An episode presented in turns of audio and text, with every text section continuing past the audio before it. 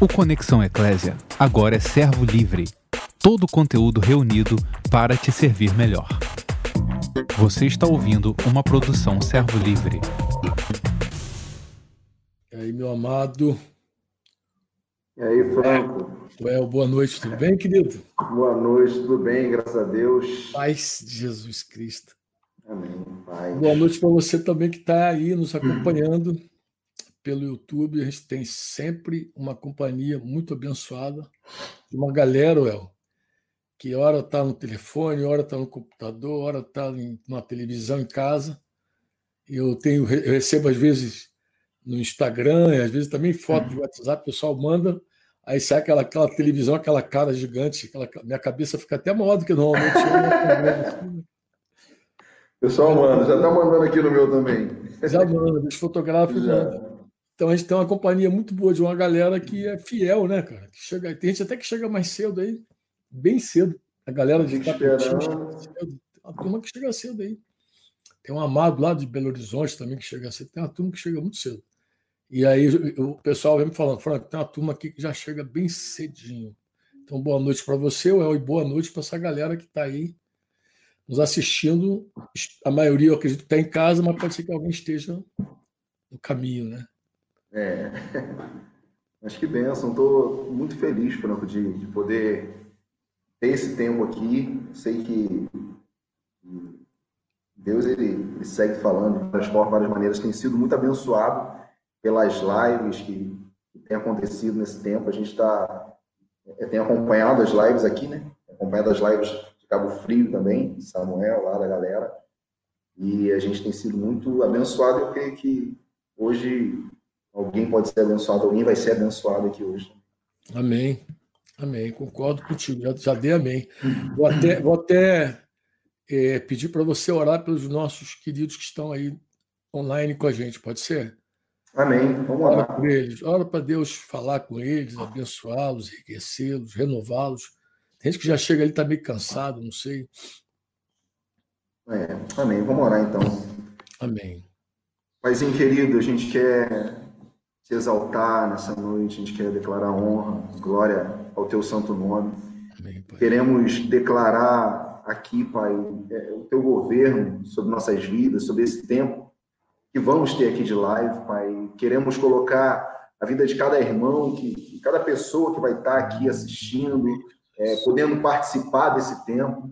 Em nome de Jesus, eu quero declarar assim, um renovo, em nome de Jesus, sobre a vida de cada um. Se existe alguém cansado, sobrecarregado desse dia de hoje, que o Senhor possa renovar as forças, em nome de Jesus, e que esse tempo aqui, Pai, a fé possa ser renovada, a esperança em Ti possa ser renovada, Pai, em nome de Jesus, possamos sair desse tempo aqui, concluindo, Pai, que Tu tens o controle de todas as coisas, Tu és um Deus que segue no comando de tudo. Amém. Em nome de Jesus, e não perde controle de nada, Pai, que de fato e verdade seja um tempo onde possamos Te ouvir, possamos Te compreender, em nome de Jesus, tudo aquilo que o Senhor tem para nós, separado a Tua porção para nós aqui nessa noite, Pai, que o Senhor possa nos abençoar, abençoar a vida do Franco, em nome daqueles que estão nos bastidores aí, Pai, em nome de Jesus, para a glória e exaltação do Teu nome. Amém, Jesus, amém. Amém, Well. Dou amém para a tua oração. A gente está aqui de segunda a sexta-feira, no horário de 20h30. Sábado, sempre também a gente tem feito uma live. A gente, na verdade, a gente está fazendo todo dia agora, né? É um negócio. Né? Todo dia. E todo dia também eu tenho alguém que manda uma mensagem, contando um testemunho, falando das riquezas que Deus tem feito, gente contando milagres, gente chorando. É impressionante, muito impressionante. Deus tem feito umas coisas muito, muito acima da nossa expectativa, né? Deus é maravilhoso. E nós colocamos um tema, né, Well? É uma pergunta, na verdade. Nosso tema de hoje é uma pergunta, né? É uma pergunta, né? Quem está no comando? Aproveitando que eu falei sobre guerra no domingo, sobre o exército de Deus e tudo mais. Acho que essa pergunta, cara, quem é que está no comando? Quem é que de fato está no comando, El? Seria legal você falar um pouquinho de Cabrália, seria legal você falar um pouquinho da igreja aí, Seria legal e depois a gente vai entrar no nosso tema. Valeu, então? Nosso tema.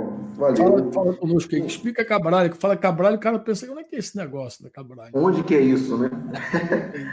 Na verdade, Franco, tem muita gente aí que não conhece a igreja aqui em Cabrália.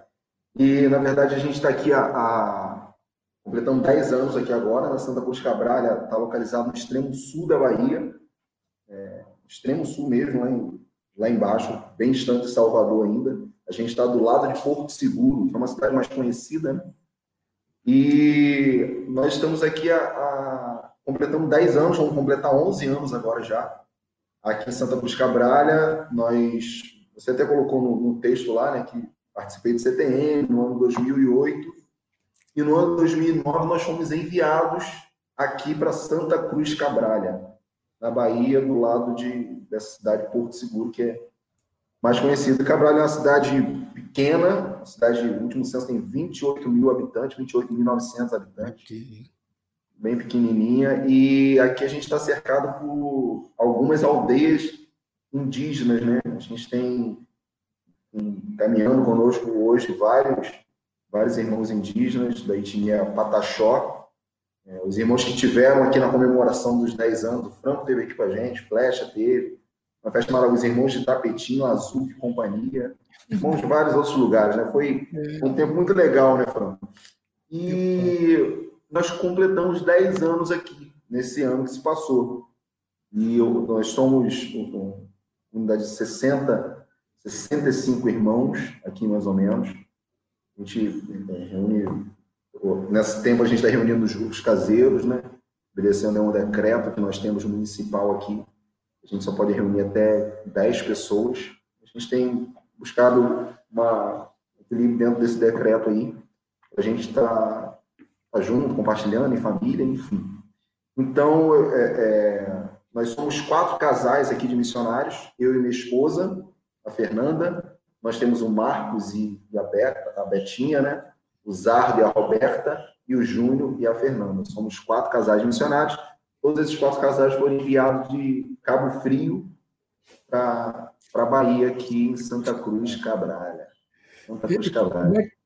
O Covid-19 já foi atestado aí em nas cidades, aí em Porto Seguro? Como é que está aí? Já. Porto Seguro tem 10 casos confirmados. E aqui hoje confirmou o 6º caso em Santa Cruz Cabrália. Hoje confirmou o 6º caso. Mas tem óbito? Não, óbito não. Só deu só caso mesmo. Positivo, mas nada sem óbito. Nada, não teve óbito nem aqui, nem na cidade vizinha, graças a Deus aí. Isso é bom. Então a gente está aqui em Santa Cruz Cabrália. Para aqueles que gostam de história, né, que é o berço da civilização brasileira. O que foi descoberto no Brasil? Exatamente. Eu fiquei muito impressionado com Santa Cruz Cabrália. Eu gostei muito, Denise também gostou muito da cidade. A gente foi muito bem acolhido aí, um povo muito bom, né? Um povo muito bom. A igreja não precisa falar, porque a igreja são irmãos, né? Irmão, a gente é suspeito. Qualquer lugar que tu encontra irmão é irmão, né? É verdade. Mas ali fora do contexto da igreja também, as pessoas, o povo bom. Fiquei muito receptivo. Da beleza e da praia. A praia é espetacular, né?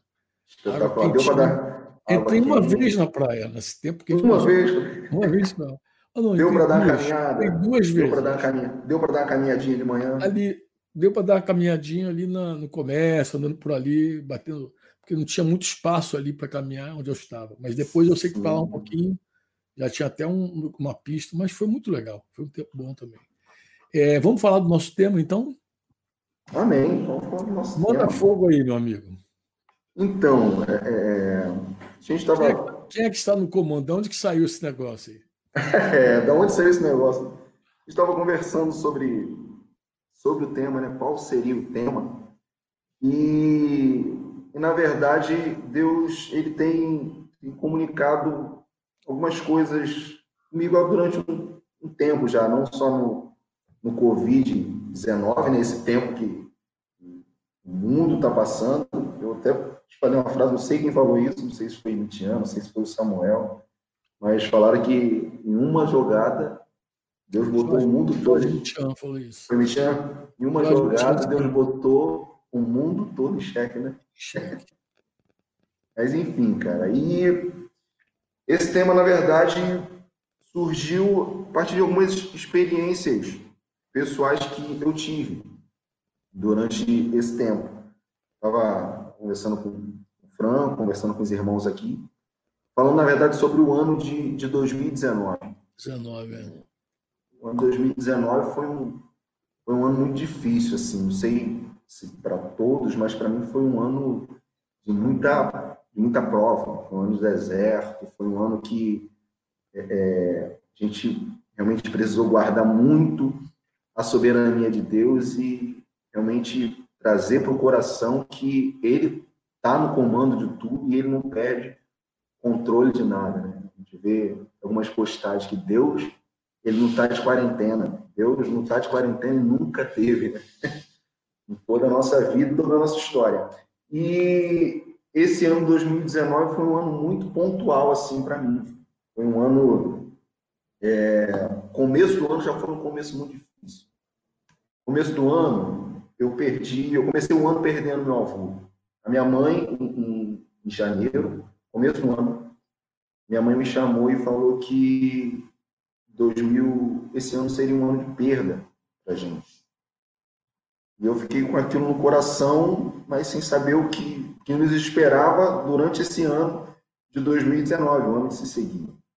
E eu comecei um ano perdendo meu avô. Meu avô foi alguém que praticamente me criou. A gente sempre morou num quintal, né? Meus pais, juntamente com meus avós. Meu avô morreu com 86 anos, parceiro de Manel Belo, pai de Samuel Belo. Andavam por aí, Cabo Frio, Arraial do Cabo, orar para o enfermo. Enfim, 86 anos, 60 anos cuidando de gente, pastoreando. E quando eu recebi a notícia que meu avô tinha morrido, meu avô infartou ele. Em cima da cama, meu avô infartou. Meu avô era alguém bem de saúde, 86 anos, se deixasse ele dirigir ainda, queria dirigir. Mas, enfim, foi um baque muito grande para mim, porque realmente eu tinha como pai, né? E a morte, quando chega, quando bate a porta, assim, de alguém próximo nosso, a gente sente muito, e foi um tempo que eu senti muito, assim, perda do meu avô. E lembrei das palavras da minha mãe, falei, realmente o ano de 2019... tem sido um ano de perda. Foi uma perda muito grande para mim, para minha família, né? E, enfim, isso passou, o ano se seguiu, Deus seguiu sustentando, guardando, seguimos guardando a nossa fé, né? Em Jesus Cristo, a soberania de Deus, crendo que Ele estava no comando de tudo, Ele não perde o controle de nada. E quando passou-se um tempo, a minha esposa engravidou, Fernanda. E nós já temos uma filha, a Liz, né? A Liz vai completar 5 anos, agora, no final de abril. E Deus nos agraciou com outra menina. E, na verdade, engravidamos e viria a Zoe. Zoe significa vida, né? Zoe é vida, vida de Deus. E Franco... Os dias se seguiram, todo aquele aparato, né? Prepara o quarto, prepara a irmãzinha para a chegada da outra.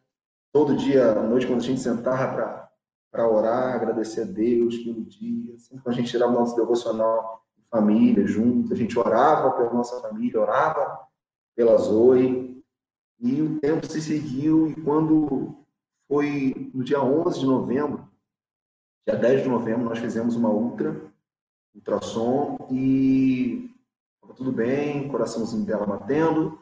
Marcamos o parto para 2 dias depois, dia 11 de novembro de 2019. Fomos para o parto normalmente, acordamos, fomos para o hospital. Quando nós chegamos no hospital, fazendo a triagem ali, né? Quando a médica foi escutar o coração da Zoe, não estava escutando mais. Eu vou te confessar que foi um momento que o desespero bateu muito forte, assim, Fran. Mas a gente seguindo fé, correu, cirurgia de emergência, corre. Eu fui para fotografar o parto. A médica não deixou eu entrar. Não entra, pai, fica aí. Me deixou do lado de fora e minha esposa entrou. E 20 minutos depois, a médica saiu e dá o resultado que ninguém quer ouvir. Isso é verdade. A Zoe, ela nasceu sem vida. E no ano de 2019 foi um dos baques... Foi na minha vida, foi um baque muito grande. Porque é algo que a gente não espera. Quando a médica fala... Não é o final de... Normalmente um final de um testemunho, né? Testemunho, você fala o que aconteceu, o papai chega no final, deu... Pô, cara, nasceu, tá bem... E, na verdade, isso não aconteceu. Isso, a gente não aconteceu. E a médica veio, falou o que tinha acontecido. A Zoe tinha nascido sem vida. Ela fez o que pôde e tudo mais. Perguntei pela minha esposa. Ela falou, não, a Fernanda está bem. Eu quero entrar no quarto para ver. Entrei no quarto, a minha esposa deitada. A Zoe no colo aqui, sem vida já. E eu peguei, dei pro médico, saímos de lá. E sem o que falar, né? Falar o que um pro outro numa hora dessa? Minha esposa chorando de um lado, eu chorando do outro. Ligamos os irmãos aqui, ligamos os irmãos de Cabo Frio, falando o que tinha acontecido. E, cara, foi um momento de muita provação, assim, para nós, né? Porque eu não sei quantos estão nos ouvindo, já passou por algo parecido. Perder um filho, ou perder um pai, uma mãe. Mas são provas que na nossa vida a gente passa. São desertos na nossa vida que a gente passa. Eu chego a declarar que no mundo nós teríamos aflições. Isso é algo que nós iríamos passar no mundo. Mas ele falou para nós termos bom ânimo porque tinha vencido o mundo. E... A coisa interessante... Deixa eu só... Alguém me sugeriu... Essas semanas, essas lives aí, falar sobre como lidar com a perda. Muito interessante você estar tocando esse assunto. Porque tem período que a gente ganha, na verdade, tem período que a gente ganha. Você tem um testemunho com teu pai muito especial, com teu pai biológico. Foi o teu avô que te criou, mas tem um testemunho muito legal com teu pai. Acho que seria legal até se pudesse resumidamente contar. Porque é importante lembrar aos nossos ouvintes que tem um tempo que a gente ganha. O que você está narrando é um começo de um ano onde tua mãe falou, esse ano vai ser um ano de perda. E aí você perde teu avô, depois tu perde a tua filhinha, né? Então, tem o tempo de ganhar e o tempo de perder, né? E como lida com a perda. Mas acho que é legal contar também que você tem uma história muito legal antes de ser... ou já enviado, ou estava sendo enviado, quando você estava ainda... Sendo enviado. Conta para nós. Show. Então, finalizou a perda, né? A perda. No começo do ano agora também perdi um outro avô, por parte de pai. Então, realmente foi ano 2019, o começo de 2020, só bate. E Franco, antes da gente entrar aqui, eu contei para Franco um pouco de um testemunho do meu pai. O que acontece? Meu pai, tentar resumir aqui bem, tá, Franco? O meu pai, ele sempre caminhou com o Senhor durante toda a sua adolescência, no começo da juventude. Chegou um certo tempo que meu pai se afastou, abandonou o Senhor. Foi viver a sua própria vida como filho pródigo, né? Meu avô, ele é um testemunho que eu tenho, que eu não que eu ouvi falar, mas que eu vi. E meu avô, até os últimos dias da sua vida, ele sempre orou por todos os filhos. E meu pai estava distante do Senhor. Meu pai nunca abandonou a gente, nunca deixou de nos suprir. Sempre foi alguém que nos supriu, nunca deixou faltar nada dentro de casa. Mas meu pai, enfim, separou da minha mãe, se desviou do Senhor. E eu, nessa época que meu pai se separou da minha mãe, já tinha 40 e poucos anos, foi a época que eu fui para o CTM, que era o Centro de Treinamento Missionário. E nesse tempo, eu ficava muito preocupado com isso, porque eu estava numa iminência de um envio, e eu iria deixar minha mãe com a minha irmã, sem a presença de um homem dentro de casa, porque meu pai já tinha separado da minha mãe, já estava morando com outra mulher durante um tempo já. E nesse tempo, Franco estava lá no CTM falando sobre tudo se resume no amor de Deus. Eu não sei se já tinha o livro, eu acho que não, né? Mas a gente estava, o tema era esse, tudo se resume no amor de Deus. E teve um dia que o Franco falou sobre dracma perdida, ovelha perdida e filho pródigo. E esse dia eu fui imensamente confrontado, porque o meu pai era um filho pródigo. Meu pai tinha realmente saído da casa do pai, tinha ido viver sua própria vida.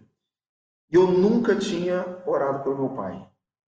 Deus, naquele dia, Deus me confrontou tremendamente, assim. Eu coloquei um propósito diante de Deus. As pessoas, a galera do CTM ali, o desafio que nós colocamos era orar por um filho pródigo, um dracma perdida, uma ovelha perdida. E eu falei, cara, não vou orar por ninguém, só vou orar pelo meu pai, porque eu nunca fiz isso. E assim eu fui. Nessa fé, eu comecei a orar a Deus junto daquele propósito do meu pai. Nesse tempo, que eu estava no CTM, eu entrei em 2018, né? 2018, fui enviado em 2019. Nesse tempo eu estava no CTM... Não, 2008, enviado em 2009. 2008, 2009, exato. Nesse tempo que eu estava no CTM, já nesse propósito, minha mãe me ligou. Falei, pô, Joel, seu pai separou da mulher que estava lá, que morava junto. Tá? Eu falei, foi, mãe. Eu falei, ó, Deus está começando a mover as coisas. Aí eu falei, pediu para morar aqui em cima de casa. Tinha um quartinho em cima de casa, falei, eu acho justo, pô. Ficar pagando aluguel, tendo aí em cima de casa, deixa ele morar em cima. Meu pai foi morar lá em cima de casa e pensa que não, meu pai, ele decide voltar para o Senhor. E quando minha mãe me deu essa notícia, poxa, seu pai voltou para o Senhor. Eu falei, cara, Deus não perde o controle de nada, cara. Deus ouve as nossas orações. Tem tempo da vida que a gente perde, como a gente está falando aqui, né? Mas tem tempo da vida que, cara, Deus nos surpreende e nos faz ganhar. E nessa época foi um ganho. E quando eu soube que meu pai tinha voltado para o Senhor, eu falei, cara, pronto, é isso que eu queria, é isso que... Mas só que é interessante, falando, Deus, ele vai além, né, cara? Deus, muitas vezes, na nossa vida vai além. Eu queria contar, Tess, eu falei que meu pai estava separado da minha mãe. Meu pai voltou para o Senhor. Meu pai, ele, em 2019 já, minha mãe ligou e falou, ué, tem uma notícia para te dar. Eu falei, fala. Ela falou, seu pai pediu para voltar para casa. 2009. Ia saber o que? 2009.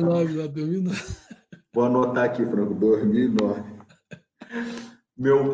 Seu pai pediu para voltar para casa. Para voltar para mim, falou que ia casar comigo de novo. Tô te ligando para saber o que você acha disso.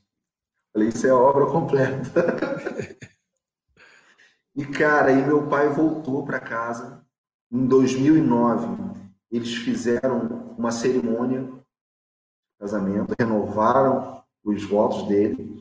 Hoje, 10 a 11 anos depois, meu pai continuou no Senhor. Os bares que meu pai frequentava para beber com os amigos dele, são os mesmos bares hoje que ele frequenta para pregar para os amigos dele. Hoje, minha família toda no Senhor, meu pai, minha mãe, minha irmã, casada hoje.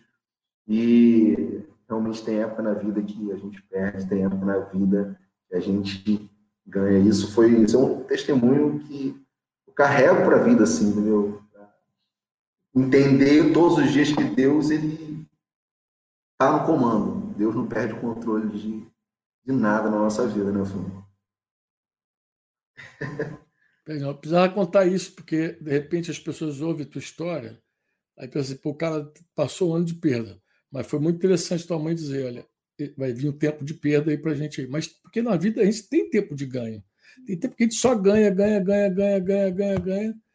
Ninguém tem problema de lidar com ganho. O nosso problema é quando a gente lida com a perda. A gente lida com a perda, que é o problema. Como lidar com a perda? É assim? Não. É um tema legal, né? Volta para o teu tema. Quem é que está no comando, afinal de contas? Quem que está no comando? Tempo que eu tenho falado sobre esse texto, tem uns 2 semanas já. Samuel, ele falou sobre esse texto um tempo atrás. Eu me apeguei com esse texto, Deuteronômio, capítulo 8, verso 2. Deuteronômio, capítulo 8, verso 2. Estou na NVT. Estou aqui, ó. Vou fazer uma propagandazinha. Virar. Deuteronômio 8, 2. Diz assim: te lembrarás de todo o caminho pelo qual o Senhor teu Deus te guiou no deserto esses 40 anos. Para te humilhar e te provar, para saber o que estava no teu coração, se guardaria os seus mandamentos ou não. Na verdade, o texto está falando sobre o povo, né, que passou 40 anos ali no deserto, e o texto está falando que o Senhor mesmo, ele guiou, ele guiou esse povo durante esse tempo, e o texto fala para te humilhar, para te provar, para saber o que estava no teu coração e se guardaria os seus mandamentos ou não. Quando eu olho para esse texto, eu penso que realmente Deus ele nos coloca à prova, nos conduz muitas vezes ao deserto na nossa vida. Como você está falando, a gente não tem problema em ganho, mas quando é perda, o homem, muitas vezes, ele se fecha, mas o caminho do deserto, o caminho da provação, é um caminho que Deus ele realmente quer saber onde está o nosso coração, quer saber se vamos guardar a soberania ou não.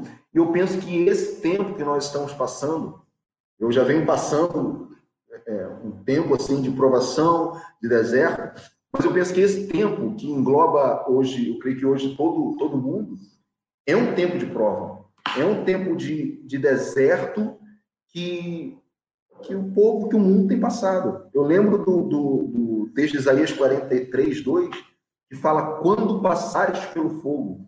O texto não fala se passares pelo fogo, né? O texto fala quando. Então, tipo, cara, vai chegar. Esse tempo vai chegar. No mundo tereis aflições, mas tem um ânimo, eu venci o mundo. Então, Isaías 43, 2 fala: quando passares pelas águas, vai passar pelas águas, mas o texto fala: estarei contigo. Aí o texto fala: quando pelos rios, eles não te submergirão, quando passares pelo fogo, não te queimarás, nem a chama arderá em ti. Mas o texto fala: quando, não é se passares, é quando passares. Então, na nossa vida, nós vamos passar por esse tempo. Nós vamos passar por esse deserto. Nós vamos passar pelas provas. E quando eu leio o Deuteronômio, falando realmente sobre esse povo no deserto, esses 40 anos, Samuel, no domingo agora, muita gente falou sobre a Páscoa, né? Samuel estava falando sobre a 10ª praga lá do Egito, sobre os primogênitos e tudo mais. E eu estava com esse tema no coração. Na verdade, uma continuidade do que ele está falando. Quando o povo ele sai do Egito. Queria ler o texto com vocês. Êxodo, capítulo 13, no verso 17. Êxodo 13, 17. Quando o povo está saindo do Egito. O texto diz assim: quando, por fim, o faraó deixou o povo sair, Deus não os conduziu pela estrada principal que corta o território dos filisteus, embora fosse o caminho mais curto. Deus disse: se eles tiverem de enfrentar uma batalha, pode ser que mudem de ideia e voltem para o Egito. O que acontece? O texto aí, quando colocaram aí, né? E aconteceu que quando o faraó deixou o povo ir, Deus não os levou pelo caminho da terra dos filisteus, que estava mais perto, que era um caminho mais curto. Porque Deus disse, para que porventura o povo não se arrependa e volte não se arrependa vendo a guerra e volte ao Egito.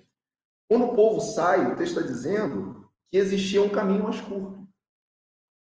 Porém, esse caminho que era mais curto, esse caminho que era mais perto, né?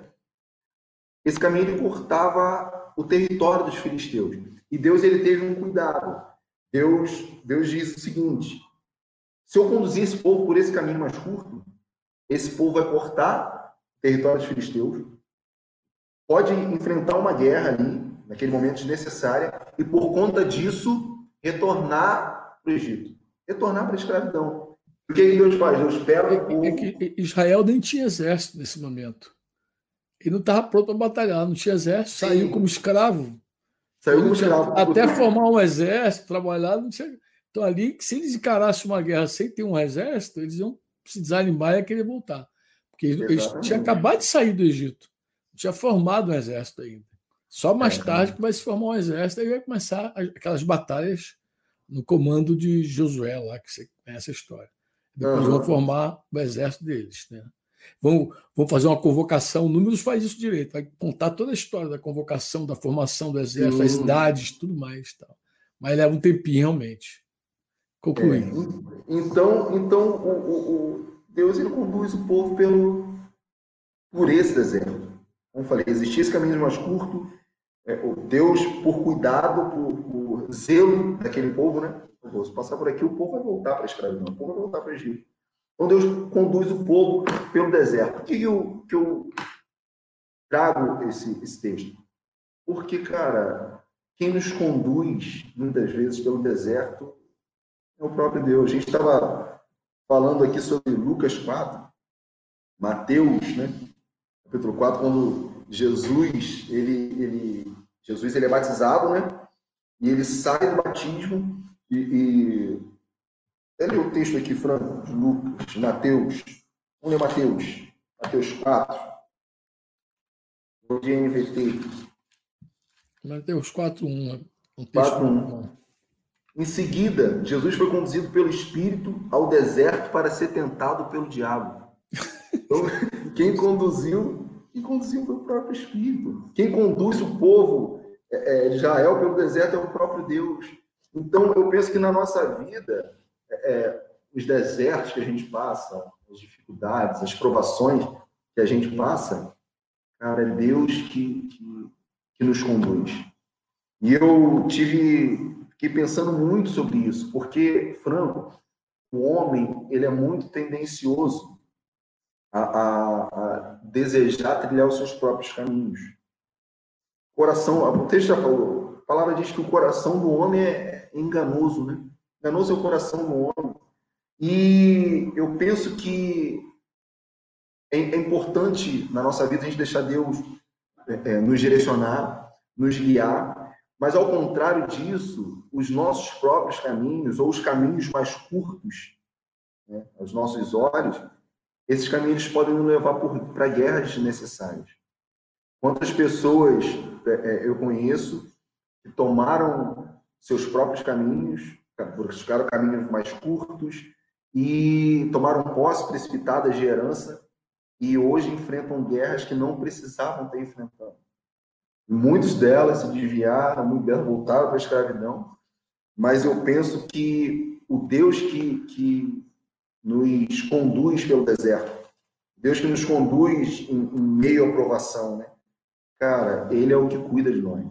Eu estava meditando sobre esse caminho no deserto, a continuação do texto de Êxodo já começa falando do cuidado de Deus para com aquele povo. Já começa dizendo que Deus não conduziu o povo por aquele caminho mais curto. Deus conduz o povo pelo deserto. Mas eu separei 4 coisas interessantes aqui em relação a esse tempo do povo no deserto. No deserto aconteceu muita coisa.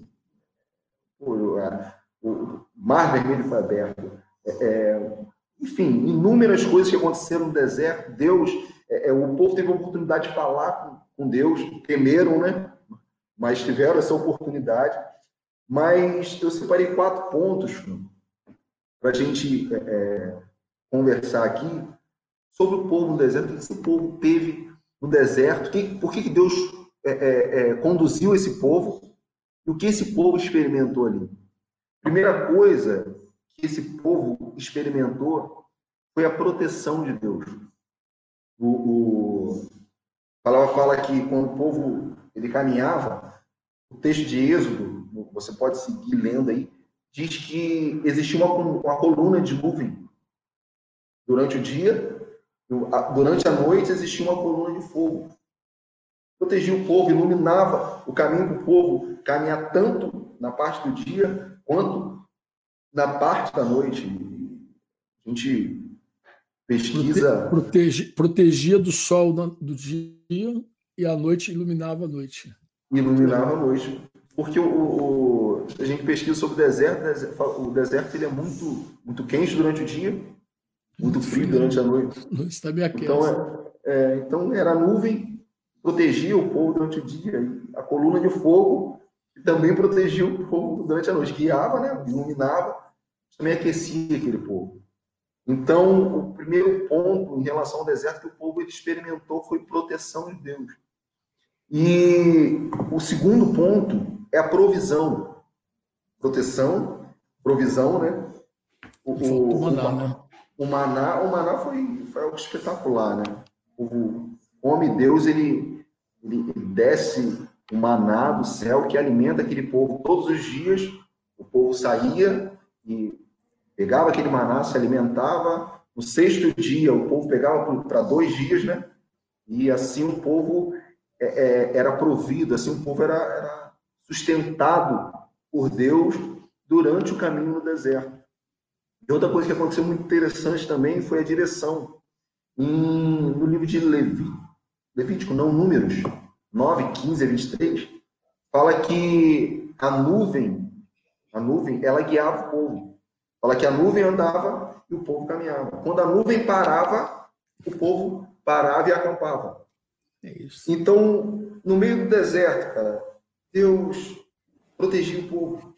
No meio do deserto, Deus era a provisão, gerava a provisão do povo. E no meio do deserto, Deus dava a direção.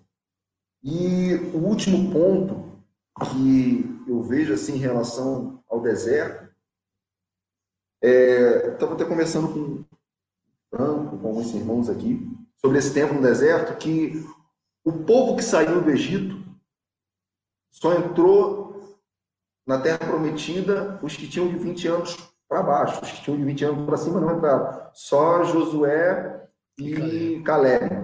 Só Josué e Calé. E é muito interessante porque esses meninos que saíram do Egito e entraram na Terra Prometida, eles cresceram no deserto. Cresceram, família, desenvolveram, viraram pais, prosperaram no deserto.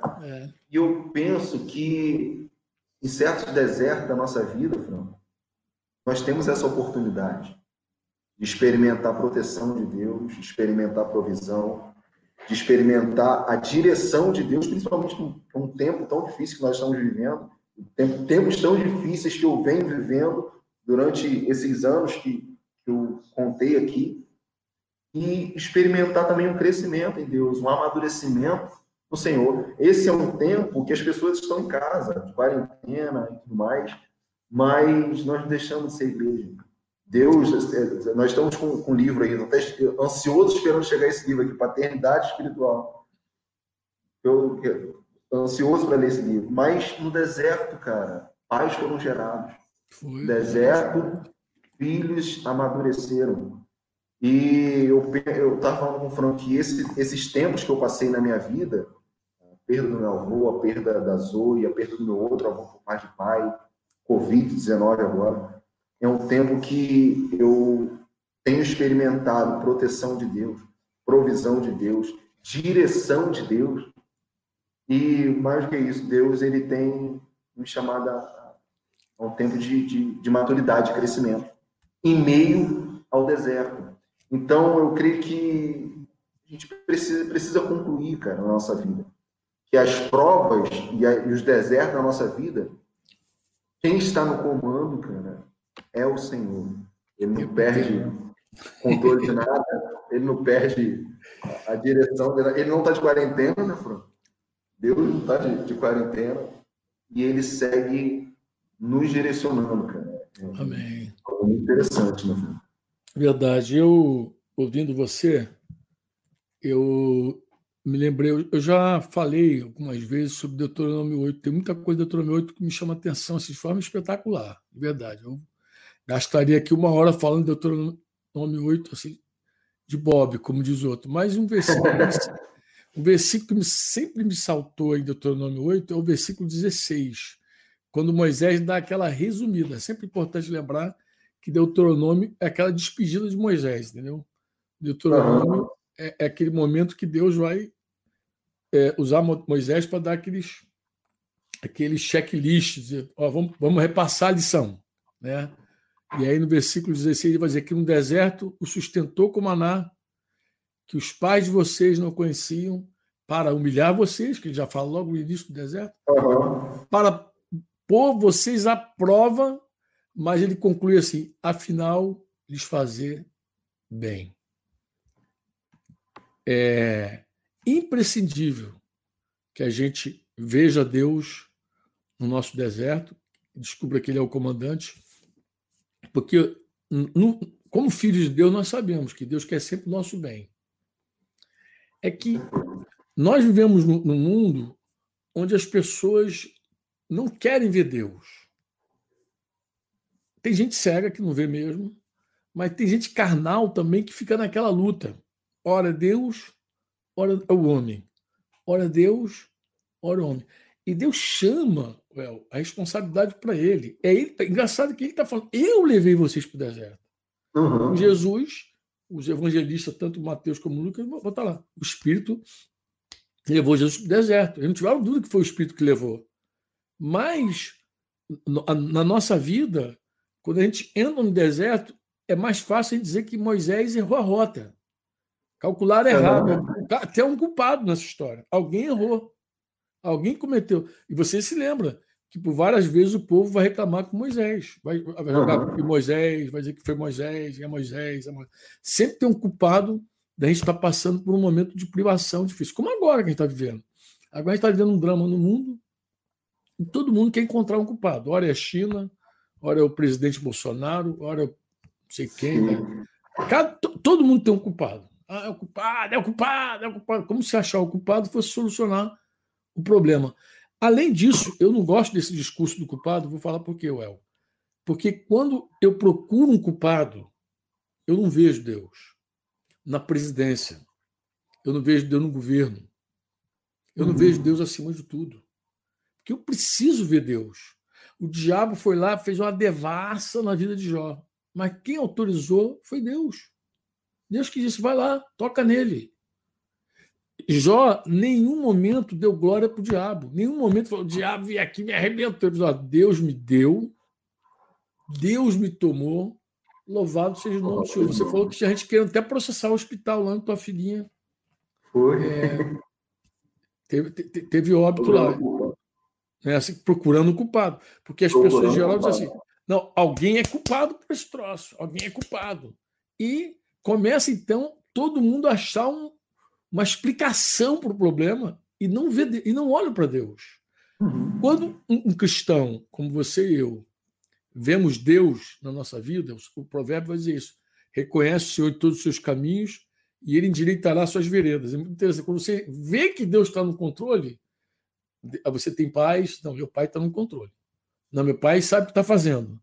Meu pai, aí tu senta com tua mulher, ora, agradece com tua filhinha, Senhor, obrigado, te louvamos, tu nos deste, tu nos levou, louvado seja o teu nome, tu tem algum plano, tu tem, porque tu faz com que todas as coisas cooperam para o teu bem, para o nosso bem, porque nós chamamos, nós fomos chamados segundo o seu propósito, o caráter de Cristo vai ser formado em nós, a gente vai ser mais quebrantado, mais amadurecido, né? Então a gente vai chegar a essa conclusão. Outra coisa também, aquilo que você falou, a gente não vai deixar de ver o que Deus está fazendo também, porque o povo no deserto, você citou várias questões aí, mas lá em Deuteronômio 8 vai dizer, você teve fome, eu te sustentei com maná, tuas sandálias não gastaram, tua roupa não poeu, tua roupa, você, o tempo inteiro Deus preservou calçado, roupa. Eu falava com os irmãos e dizia assim, querido, é muito interessante como a gente é cego, né, cara? Como a gente é cego. Na verdade, eu visitando uma irmã, eu entrei num colapso uma vez, visitando a irmã só murmurava, reclamava da vida, que reclamava. Rapaz, sabe aquela visita pesada, Bel? Aquela visita pesada. Falei, meu Deus, o que eu vou falar, rapaz? E aí o Espírito Santo me falou assim, ensina ela a contar. E ela está falando, né? Ensina ela a contar. E aí me veio Deuteronômio 8 no coração. Na hora, quando me veio Deuteronômio 8, eu falei, é por aqui que eu vou. E foi muito interessante. Assim que eu cheguei na casa dessa irmã, o esposo dela estava chegando, logo depois, né? E cheguei com o Denise lá, tinha uns filhos também, tinha um filho mais velho, também chegando de um curso. Mas eu cheguei na casa dela e reparei que a casa estava muito arrumadinha, muito nova, pintaram e tal. E o grupo do Cidinho lá, eles fizeram uma obra em algum lugar, sobrou tinta, sobrou madeira, não sei o quê, resolveram dar uma geral na casa da irmã, que era discípula que caminhava com o Cidinho. Deram arrumada, a casa tava, levou um tapa, como diz o outro, uma joia. Eu já cheguei elogiando. Aí ela falou assim, foi uma benção. Ela chegou contando, porque eu falei da beleza, mas na hora que eu sentei com ela, aí meu irmão foi só murmuração, não tinha mais nada, só murmuração, queixa, queixa, queixa. E eu falei com ela assim, eu queria saber quanto você ganha. Que ela era viúva e ela tinha uma aposentadoria também, já era casada. A miséria, eu falei, mas bota essa miséria aqui, vamos pegar papel, que eu quero escrever essa miséria. Aí peguei o papel, quero conhecer. Anotei o salário dela. E teu marido, isso, ganha uma micharia. Eu falei, então, mas bota a micharia dele também aqui. Aí botei. Aí falei, essa obra na tua casa. Não, mas tu não pode botar isso. Eu falei, como é que eu não vou botar essa obra na tua casa? Quem fez? Ah, mas foi de graça, foi benção, como diziam. Foi benção, não fala benção, não. Foi benção. Eu falei, não, eu vou botar essa benção aqui. Porque fiz um cálculo rapidinho, assim, tanto. Ela falou, teu filho chegou num curso. Como é que é isso aí? Ah, esse curso foi benção também, que estava estudando na WhatsApp. Eu falei, um curso bom, mas é um curso também. É WhatsApp. Lá é bolsa, Franco, é bolsa, mas alguém pagou. Se é bolsa, alguém pagou. Se o dono da escola deu uma bolsa para o teu filho, pode botar aí também. Aí botei o curso de inglês. Daqui a pouquinho o marido chegou com uma roupa nova, ele mesmo chegou contra o poxa. Ganhou uma benção aí, só benção. A irmã perdeu um filho, mas pegou o guarda-roupa todo do filho, deu para ele. Rapaz, eu fui fazendo a conta, eu falei, quanto falou que entrou esse mês? Ela já não falava, estava murcha. Eu falei, olha, eu fiz uns cálculos aqui, vou dizer, quanto Deus mandou esse. Não, sabe por quê, Uel? Porque assim, no deserto a gente fica tão cego, que a gente não vê as coisas como, por exemplo, o calçado que não gastou.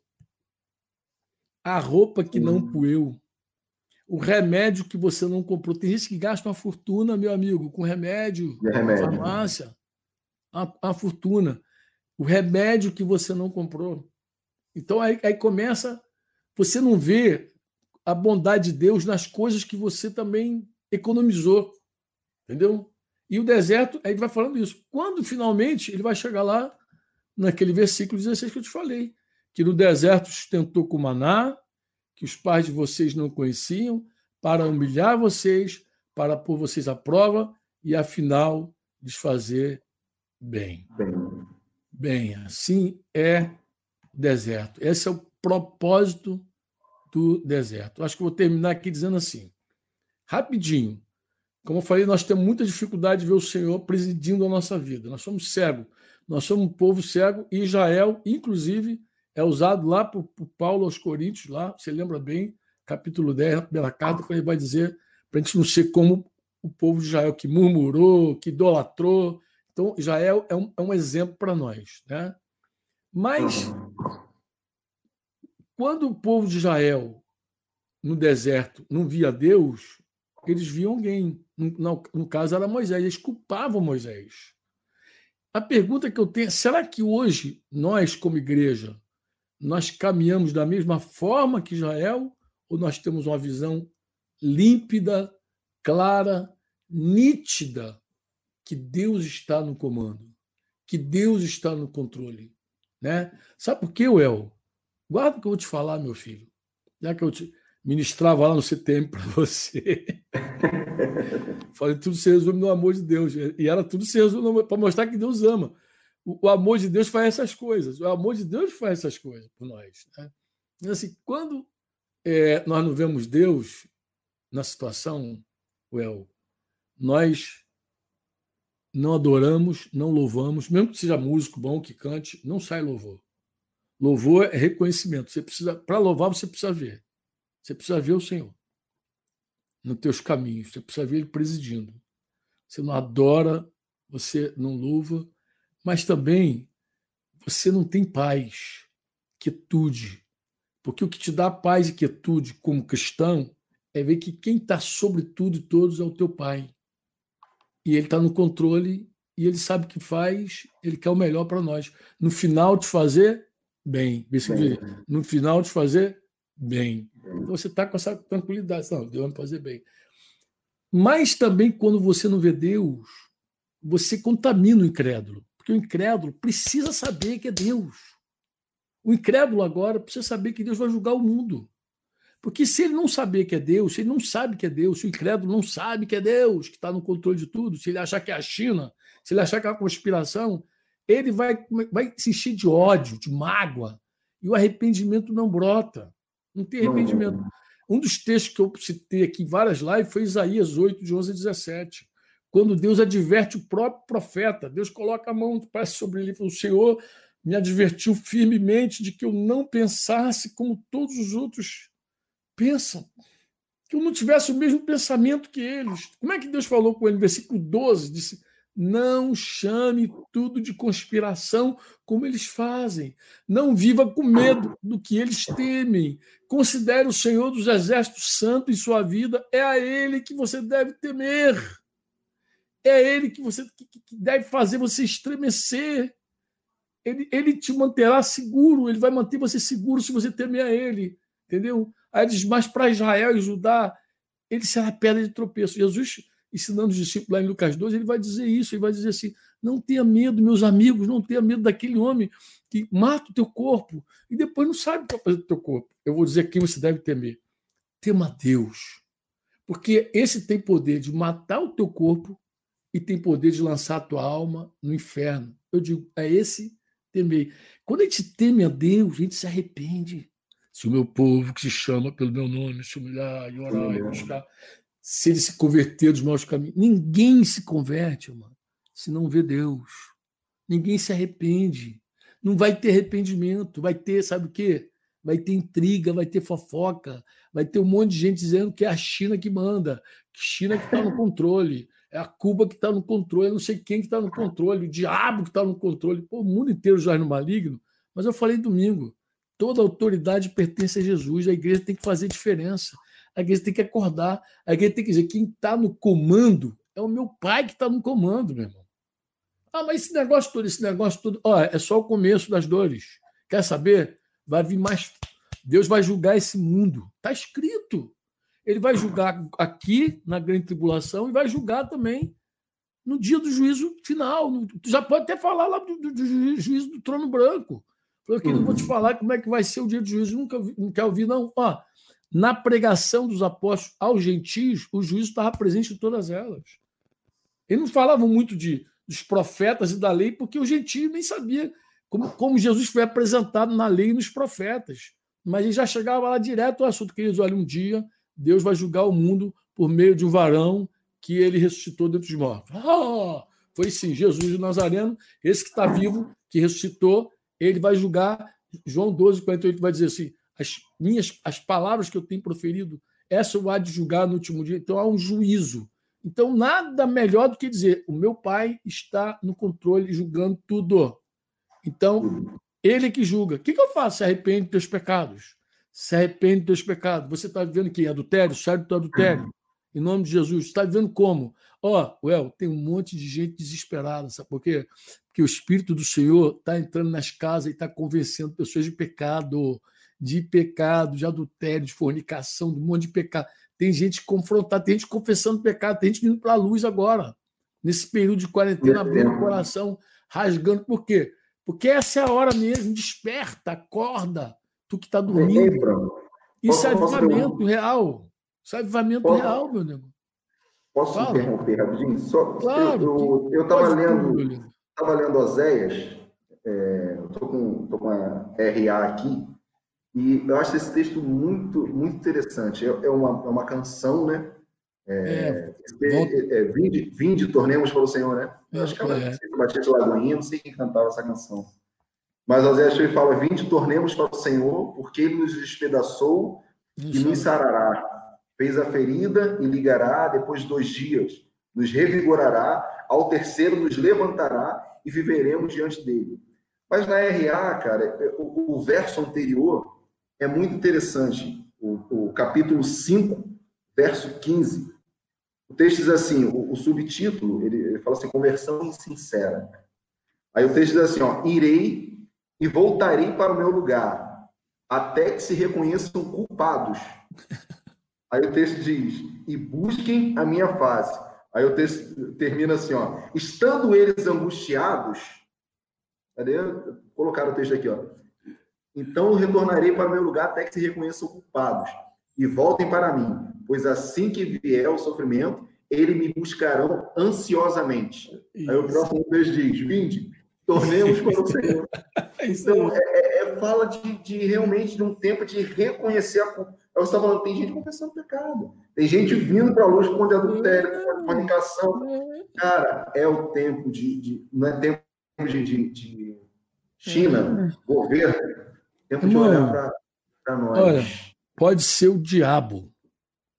Tem um irmão que me perguntou assim, mandou uma pergunta assim, será que você é fiel? A pergunta dele está aqui no WhatsApp. Ele mandou uma pergunta muito interessante. Depois eu respondi ele rapidamente. Ele falou assim, a paz, Franco. Tudo bem, meu amigo? Uma pergunta. É possível obedecer a Deus sem amá-lo? Eu respondi, sim, amado. O contrário que é impossível. Amá-lo sem obedecê-lo. Isso é impossível. Porque quando Deus manda, até o diabo obedece. Então, ele... Amado, é possível alguém obedecer a Deus sem amar? Claro, pô. Deus dá ordem a tudo. Deus dá ordem a tudo. Olha, a coisa mais dura que existe é o homem. Mas Deus ordena geral, Deus dá ordem geral. E aí, o deserto, a gente precisa ver isso. É isso que ele vai dizer. Ele vai dizer, olha, eu te conduzi para o deserto, porque quando eu te colocar na terra boa lá, você não vai dizer que foi teu braço que te deu.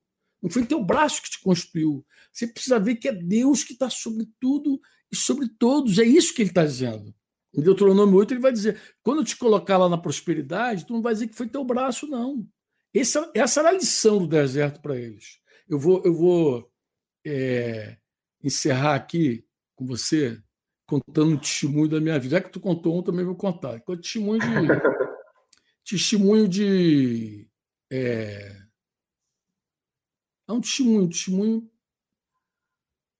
que aconteceu comigo há vários anos. Alguns irmãos, de repente, não sabem disso. Eu ia falar sobre Apocalipse, as trombetas e tal, mas eu não vou falar isso agora, não. Acho que o recado já foi dado. Mas vou falar uma coisa que me aconteceu há vários anos. Tem gente que não sabe que eu também... Eu sou muito atrevido, ousado. Tu vê, por exemplo, que eu prego em castelhano, só misericórdia, né, cara? Eu vou lá e dou meu recado lá em portunhol e os irmãos, por amor, me suportam e me recebem. Mas eu nunca tive vergonha, já paguei um monte de bico, né, tentando falar espanhol, mas eu nunca tive... Eu sou muito ousado, assim, foi... E quando eu tenho convicção que é Deus, aí eu fico mais intrépido ainda, né? Porque quando Deus fala, até a jumenta profetiza, entendeu? Então eu vou e abro a boca, falo, profetizo e tal. Então, assim... Ao longo dessa minha jornada, Deus me deu algumas canções, Joel. Deus me deu algumas canções. A primeira canção que Deus me deu, a primeira delas, ganhou o título de Ó Espírito Santo. Entre parênteses, era revelação. Era exatamente assim, era como eu me sentia, revelado. Eu estava passando por um deserto mesmo, aquele desertaço, apumaço. E quando o cara está muito no deserto, que era o meu caso, deserto daqueles brabos, eu falava com Deus, eu não vejo nenhuma luz no fim do túnel. Eu procurava, sabe quando você procura assim, um socorro? Sabe quando você procura assim e diz, cara, eu não vejo nenhuma luz no fim do túnel, meu Deus, eu não vejo nada, está tudo obscuro. Tal. E o deserto só aumentando, a pressão só aumentando, e eu desesperado. Nesse processo do deserto, o que eu fazia? Eu metia a mão para tentar resolver meu problema. E cada vez que eu metia a mão, piorava. Até brincava com os irmãos. Falei, eu estou com um toque do Rei Midas ao contrário. Havia uma mitologia que dizia que A história, não é Bíblia não, a história. Midas, onde ele tocava, virava ouro. Eu tinha um toque contrário, onde eu tocava, quebrava, virava, ficava podre. Eu falei, se me entregar agora a Coca-Cola, amanhã está quebrada a Coca-Cola, porque eu estou com o toque ao contrário do Midas. Era uma resistência, meu irmão, de Deus, assim, absurda na minha vida. E eu achava sempre o culpado, né, cara? Sempre o culpado, alguém culpado, alguém culpado, alguém culpado. Todo mundo era culpado, menos eu. Eu não era culpado de nada, eu era a vítima, né? A vítima. E os irmãos podiam me ajudar, os irmãos podiam fazer, que eu também esperava homens me ajudar. Então, o que eu fazia? Eu pegava meu problema, contava para todo mundo, mas não para o irmão orar por mim, não sujeitar para ele me dar conselhos, assim, ó, Frank, vai sair por aqui. Não, eu contava só com uma expectativa, de que a pessoa me ajudasse. Olha, é disso que você está precisando, toma aí um cheque aí, toma. E era um problema financeiro insolúvel que eu estava dizendo. Então, eu contava para ver se alguém se compadecia e me dava um dinheirinho, mas Deus, cara, Deus não fazia igual a minha mãe. Minha mãe, se minha mãe me visse num desespero, ela fazia qualquer coisa por mim.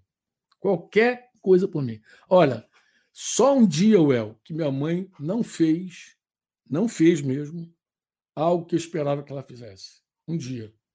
Porque eu passei da casa da minha mãe estava chorando igual uma desesperada, porque teve um agiota lá atrás de mim que ia me matar, isso logo no começo da minha vida com Deus.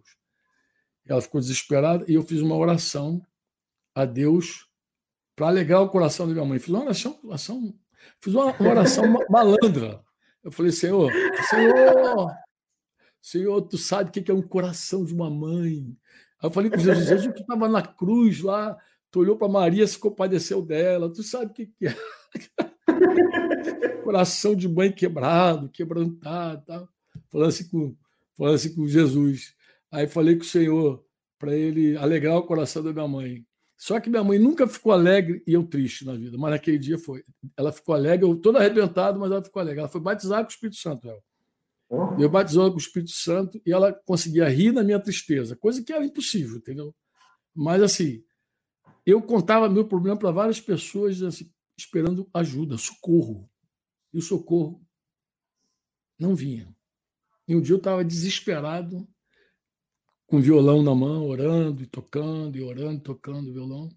E Deus me deu uma canção. Essa canção que foi gravada no long play, depois no CD, tu vê a ousadia, já foi até gravada. Né? Eu tenho umas 4 ou 5 canções aí gravadas aí. Acho que é isso. Essa canção nasceu no auge do meu deserto. Sabe o que é o auge do deserto? O auge. Estou lá desesperado, falando com Deus que eu não via nada, eu não via nenhuma luz do fim do túnel, e a música começou a nascer. A letra diz assim, a letra está inspirada em Jó, inspirada também em Jeremias. É uma casada. É assim, bem sei, ó Deus, que tudo podes. Quem falou isso foi Jó, lembra? E todos os teus planos se cumprirão. Ó Senhor, pois tudo está em tuas mãos. Tudo, absolutamente tudo, está em tuas mãos. Te louvo a Deus pelo deserto, pela quarentena, qualquer coisa, pois homens esperei que viesse a mim com socorro, mas tu me reservaste o melhor. Porque a experiência foi assim, Uel. Eu comecei a orar, sabe quando você fica tão desesperado de orar e já era batizado com o Espírito Santo, falava em língua, daqui a pouco comecei a interpretar o que eu estava falando, e aí eu entendia que o meu espírito estava dizendo assim, o socorro já veio, já foi enviado. Eu falei, mas onde? Eu não estou vendo nada. Cadê o socorro? E eu esperava que o socorro fosse alguma coisa material. Mas naquele dia o Espírito Santo me revelou que o meu socorro já tinha sido enviado mesmo. Aí o refrão da música se tornou assim, ó. Te louvo a Deus pelo deserto, pois homens esperei que viesse a mim com socorro, mas tu me reservaste o melhor. Ó Espírito Santo, tu és maravilhoso. Me ensinaste a esperar no Senhor. Ó Espírito Santo, tu és maravilhoso. Me revelaste o coração do Pai. Ele jogou luz, Joel, dentro do coração do Pai. E aí eu comecei a cantar, Deus revelou-me Jesus Cristo. Porque esse é o meu socorro, esse é o teu socorro, esse é o socorro da humanidade inteira, é Jesus. Pô. Por que era tudo para mim? Ele me revelou, primeiro ele falou, Jesus é o teu dono, é o teu Senhor. Senhor não é só aquele que manda, que ordena. Senhor também é aquele que protege, que guarda. Então Jesus não é só meu Senhor para me dar ordens. Ele é o meu Senhor para dizer assim, ó, não vai cair um fio da tua cabeça aí se eu não deixar. Você é todo meu.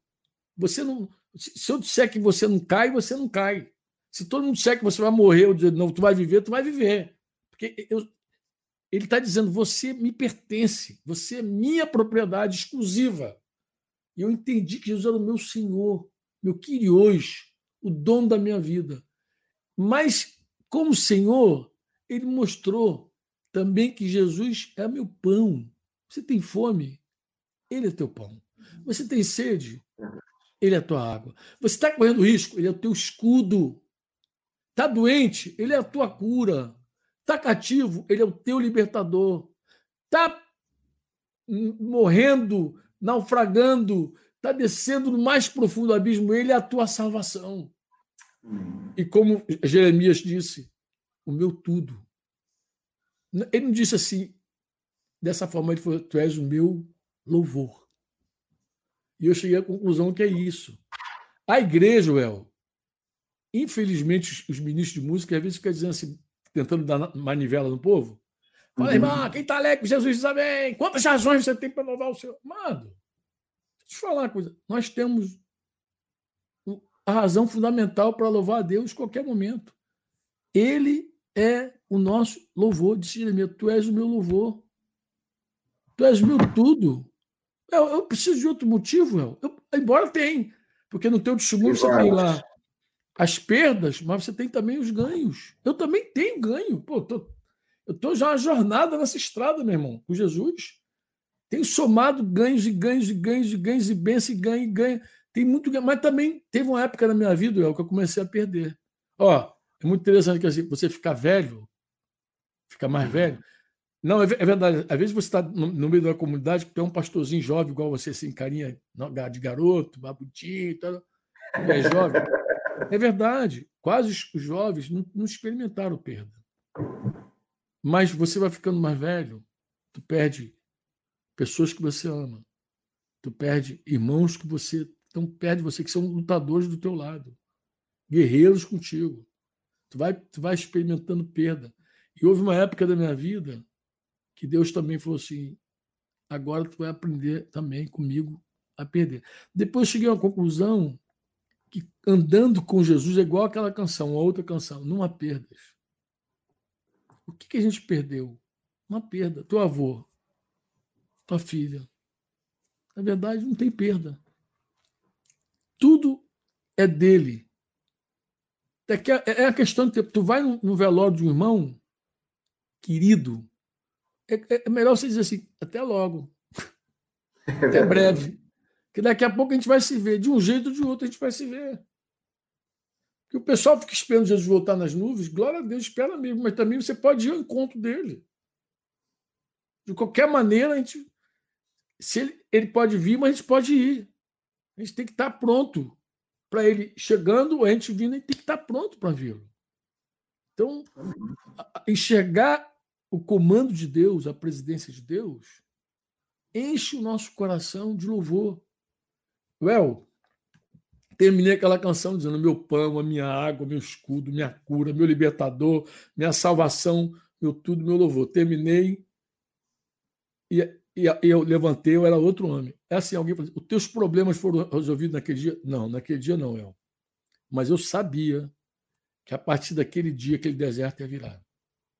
Eu sabia, meu cativeiro vai mudar. Eu levantei vitória, mais que vencedor em Cristo. É verdade, E a mudança, engraçado, não foi uma mudança no problema. A circunstância não mudou. Não tinha pago a dívida de... Nada, o negócio continua. Não era nem uma bola de neve, era aquele gigante que fica na neve, o abominável homem das neves. Não era nem uma bola de neve, era o abominável homem das neves. Era um monstro. O monstro estava lá. mas eu era outro homem. Eu me levantei daquele sofá ali, enxugando as lágrimas, guardei meu violãozinho e eu sabia que eu era outro homem. Eu sabia que era outro homem. O Espírito Santo me jogou luz nas minhas trevas e me revelou o que eu precisava ver. Precisava ver. Eu quero orar nessa hora. Orar, você começou orando pelos irmãos, eu quero terminar orando também. Eu quero orar, querido. Pedir a Deus que Ele jogue luz nos nossos corações. Paulo orou assim pela igreja de Éfeso. Ilumina o coração. Dá espírito de sabedoria, de revelação no pleno conhecimento dEle. A gente precisa conhecer o Senhor de fato. Amado, eu fico triste, você não sabe como eu fico quando eu vejo cristão que não conhece a Deus. Quando eu vejo crente dando cabeçada para tudo que é lado, não conhece de fato. E eu sei que não conhece, não é pelo discurso, não, porque no discurso todo mundo conhece. É pela forma como reage à vida. Quando o cara reage às coisas, eu sei que ele não conhece o Senhor. Porque se conhecesse, estava descansando. Se conhecesse, estava esperando Deus. Se conhecesse, estava cheio de fé, cheio de esperança. Estava transbordando de graça. Se conhecesse de verdade. Foi o final da vida de Jó, né?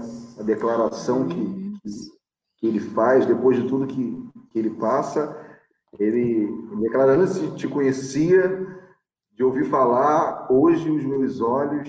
Mas ele viu o Senhor. É essa revelação que eu falo. Ele tem que ver. Ele viu, na verdade, que quem estava controlando tudo realmente era Deus. Ele até no início da jornada, ele disse isso: Deus me deu, Deus me tomou lá... Quando perdeu os filhos, mas quando tocou na saúde dele, aí o negócio ficou esquisito para ele. Aí o louvor saiu e entrou uma coisa chamada resignação. O que é resignação? Eu não murmuro, mas também não louvo. Entendeu? Aí ele deu um espaço para resignação. Tem um monte de gente resignada. Tem um monte de gente agora em casa resignada, Ó, tem gente em casa agora que não murmura, mas também não louva. Resignado. Sabe o que é? Não viu o Senhor ainda. Não teve uma experiência, não teve aquele toque de Deus que muda tudo, sabe? É isso que eu queria pegar carona nessa tua história, nesse teu testemunho, nesse teu tema, para orar pelos irmãos, orar pela igreja, para Deus fazer esse milagre. Tu liga comigo aí na terra? Amém. Tu liga? Então vamos orar. Pai, no nome do Senhor Jesus Cristo, Pai, nós estamos aqui. Nós estamos aqui juntos, Pai, e nós sabemos que em vários lugares, Senhor, desse Brasil e fora do Brasil, tem irmãos, Senhor, ligados conosco, Senhor. Nesse momento ligados e outros que vão estar ligados em outros momentos, Senhor. Mas, Pai, Tu podes milagrosamente, poderosamente, de forma sobrenatural, fazer um milagre nessa noite, um milagre que vai mudar os corações, Senhor. Mais do que as circunstâncias, os corações, Senhor. Mais do que mudar a tempestade fora, é mudar a tempestade dentro, Pai. Pai, em nome de Jesus, nós pedimos que Tu conceda aos Teus filhos espírito de revelação, de conhecimento, no pleno conhecimento realmente, Jesus, Pai, dá sabedoria, ilumina os olhos do coração, Senhor, para que a Tua igreja, Senhor, possa Te ver, Te conhecer. Nós precisamos Te reconhecer em todos os nossos caminhos, Senhor. Pai, nós precisamos crescer. Senhor, a Tua palavra diz isso, Senhor, diz que os pais, eles Te conhecem, Senhor. Os pais Te conhecem, os pais espirituais, eles Te conhecem, Senhor. Pai, nós Te pedimos que Tu promova assim, um milagre, um verdadeiro milagre, Pai. De iluminar assim, o coração, de dar um toque, de dar um abraço, Espírito Santo. Espírito Santo, abraça essa pessoa que está ali aí nos ouvindo e dizendo assim, essa palavra é para mim. Abraça essa pessoa agora, Espírito Santo. Dá aquele abraço, que seja aquele abraço de revelação, aquele abraço, ó Espírito Santo, aquele abraço de consolo, aquele abraço dizendo, eu estou contigo, não tenha medo, eu sou teu Deus, eu sou teu pastor de verdade. Aquele abraço, Senhor. Joga a luz nos corações, Pai, para que os nossos irmãos vejam que o socorro não virá. O socorro já veio, Senhor. Aleluia. Nós já temos tudo que precisamos em Cristo Jesus. Fomos abençoados com toda a sorte de bênção espiritual, aleluia, nas regiões celestiais, Senhor. Senhor, não nos falta nada, Senhor. Nós recebemos o teu Espírito que habita em nós. Nós recebemos, Senhor, por herança já a vida eterna, Senhor. Meu Deus, que coisa espetacular. Se nós morrermos em Cristo, nós vamos ressuscitar com Cristo, Pai. Então, para nós não existe nem fim, Senhor. Não tem mais fim para nós. Nós que somos teus, Senhor. Pai, nos ajuda a ver, Senhor. Nos ajuda a ver a nossa vocação. Nos ajuda a ver a nossa herança, Pai. Pai, a gente está mendigando. A gente, Pai, a gente parece que a gente não tem a riqueza que tu disseste que temos, Senhor. Nos ajuda a ver essa riqueza, Pai. Amém. Nos ajuda a conhecer, experimentar o supremo poder que levantou Jesus dentre os mortos, Senhor. Esse poder que também está a nosso favor. Senhor, mostra que esse poder que levantou Jesus dos mortos está a nosso favor e que ele vai vivificar os nossos corpos, Pai, Senhor. Pai, nós oramos para que, se houver alguém doente nessa hora, nos ouvindo, doente de qualquer doença, Senhor, não só de coronavírus, de qualquer doença. Se essa pessoa está ouvindo, está doente, toca com teus poderes no corpo, né? Nos músculos, Senhor, nos nervos, nos ossos, Senhor. Toca, Senhor, no coração, no rim. Toca, Senhor, nas cordas vocais. Toca, Senhor, no cérebro, na cabeça, de uma forma geral, Pai. Toca nos órgãos, Senhor, todos eles, Senhor, cada célula, toca com o teu poder, Senhor. Coloca aquele fogo, Senhor, aquele fogo poderoso da tua unção sobre esse corpo agora e traz cura, Senhor. Faz um milagre, Pai, um verdadeiro milagre, para que os teus filhos possam contar, desfrutar, Senhor, dizer, amém, naquele dia o Senhor me tocou mais uma vez e me restaurou. Pai, se tem alguém com pânico, com medo, quebra esse jugo nessa noite, em nome de Jesus, e traz paz, Senhor. Que a tua paz, que excede todo entendimento, seja com cada coração, Senhor, com cada vida, com cada lar. Que a tua paz seja nas casas onde nós estamos entrando agora. Paz seja neste lar, em nome de Jesus, Pai. É a nossa oração e o nosso louvor. Obrigado, Pai, por essa noite, por esse tempo. Obrigado pelo El. Obrigado pelos companheiros dele ali, esposas, companheiros ali, Senhor, em Santa Cruz Cabrália. Obrigado pela vida e ministério desses irmãos. Obrigado por aquela igreja. Pai, faz aqueles irmãos crescerem e multiplicarem para a glória do nome de Jesus Cristo, Pai. Amém. Usa esse tempo, Pai, ali em Santa Cruz Cabrália, para multiplicar o teu povo, abençoar, fortalecer, no nome de Jesus, Pai. E assim seja com cada igreja representada nessa live aí, por várias cidades, em vários irmãos, Senhor, vai tocando e vai fazendo, no nome de Jesus, Pai. Amém. Você ouviu uma produção Servo Livre.